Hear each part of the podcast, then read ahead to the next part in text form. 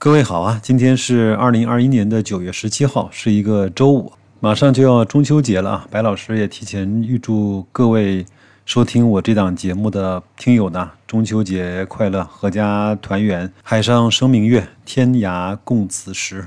有的人问白老师，你怎么还有心思给我们祝中秋节快乐呢？你没有看到？最近这三傻都跌成什么鬼样子了呢？你怎么还有心思做节目呢？好像还云淡风轻的样子。那我想回答他的是：那不然呢？在投资碰到回撤的时候，就应该以泪洗面吗？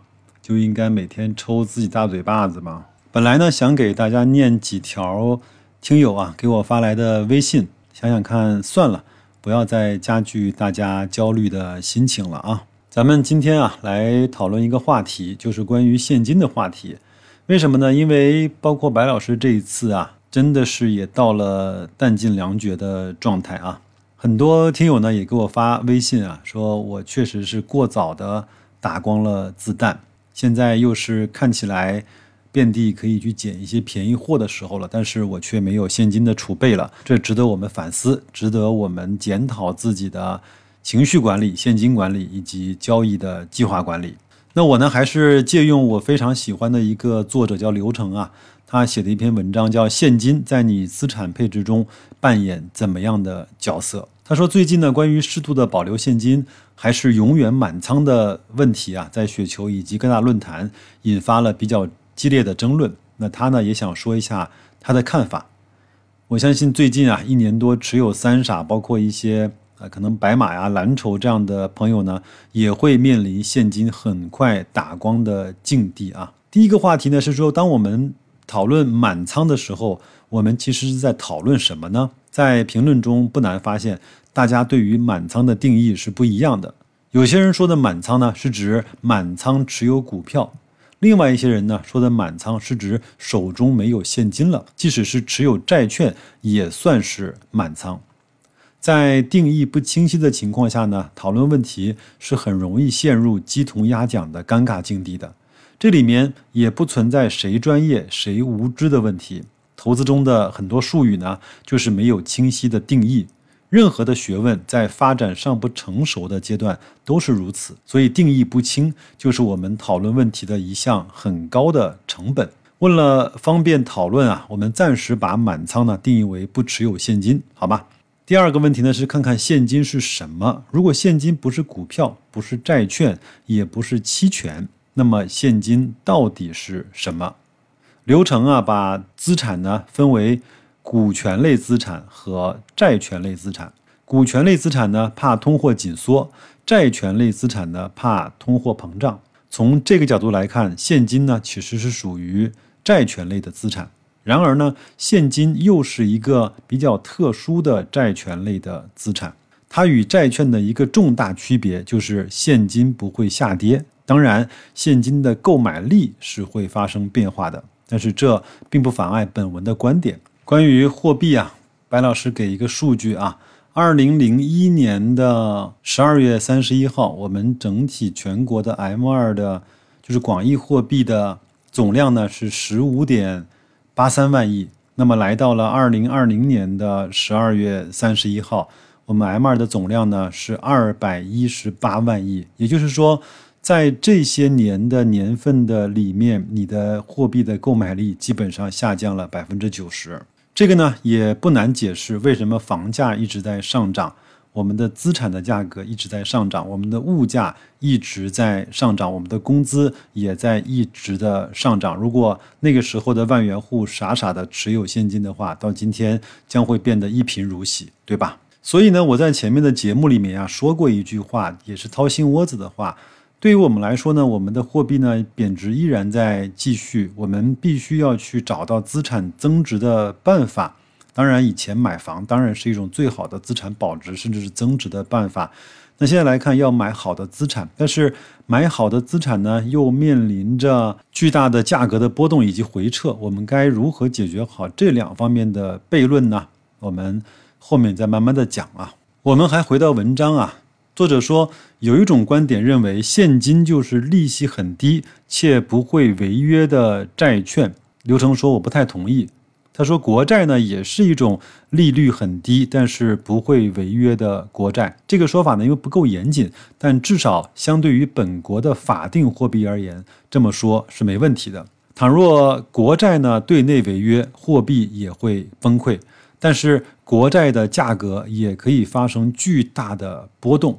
注意，不会下跌，这个属性非常非常的重要。股票、债券。以及其他一切的资产都会下跌，而现金永远不会。当然，我们指的是票面的价格，而不是购买力啊。这个呢，也就意味着现金除了能够产生微小的正收益，还附带着对其他一切资产的看跌的期权。第三，我们讨论这个核心的话题：永远满仓合理吗？明确了满仓的定义，理解了现金的特性，终于可以讨论永远满仓是否合理的问题了。想要严肃地探讨一个问题是很麻烦的。评论中大多数的人呢，认为应该永远满仓的理由都是基于收益最大化的考虑，认为永远能够找到比现金潜在收益更高的资产，所以呢没有必要持有现金。而恰恰是从收益最大化的角度来考虑，我认为永远满仓的想法是不合理的。我们通过一项资产来获得收益，无非有两种途径。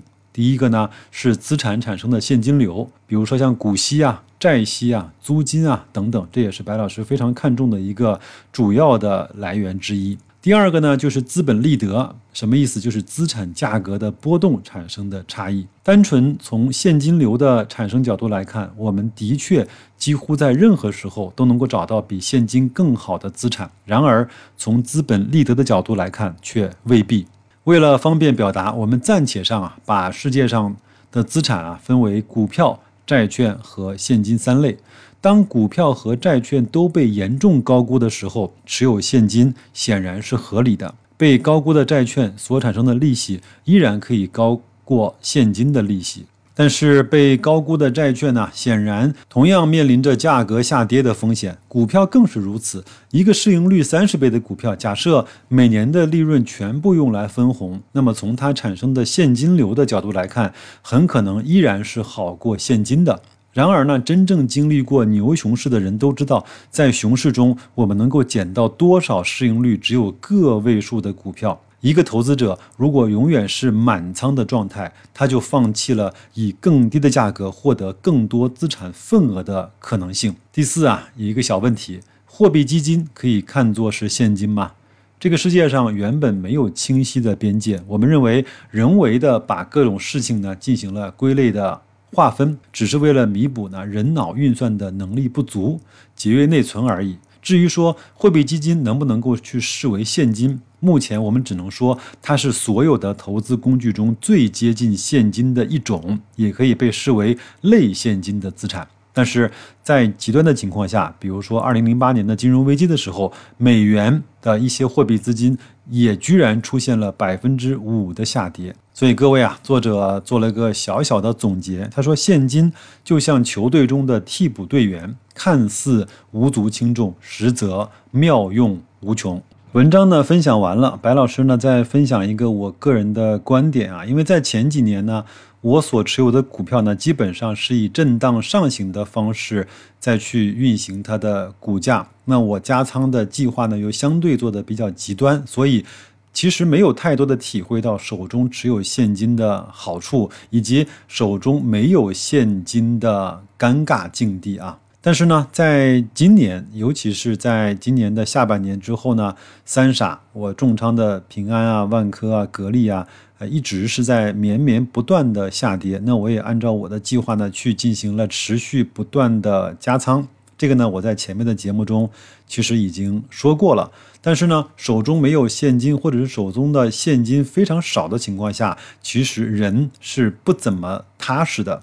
所以呢，想到这儿。我突然想到，我前面的一期付费节目呢，是教大家用组合的方式来去获得一个还不错的收益，能够跑赢沪深三百，能够在股票上涨的时候呢手中有股，能够在股票大幅下跌的时候呢有钱依然去补仓。而在股票上涨的时候呢，能够卖出股票回到现金；在股市下跌的时候呢，能够把现金的仓位移到股票的仓位，从而实现了一个所谓的抄底吧。有时候可能经过一些极极端的情况和剧烈的变化，我们才知道平常那个最平庸的、最平淡的日常。其实是最难能可贵的。我们其实是希望在投资上面生活在这样的舒适区。我想这个时候呢，我们再去理解张磊那句话，叫“流水不争先”。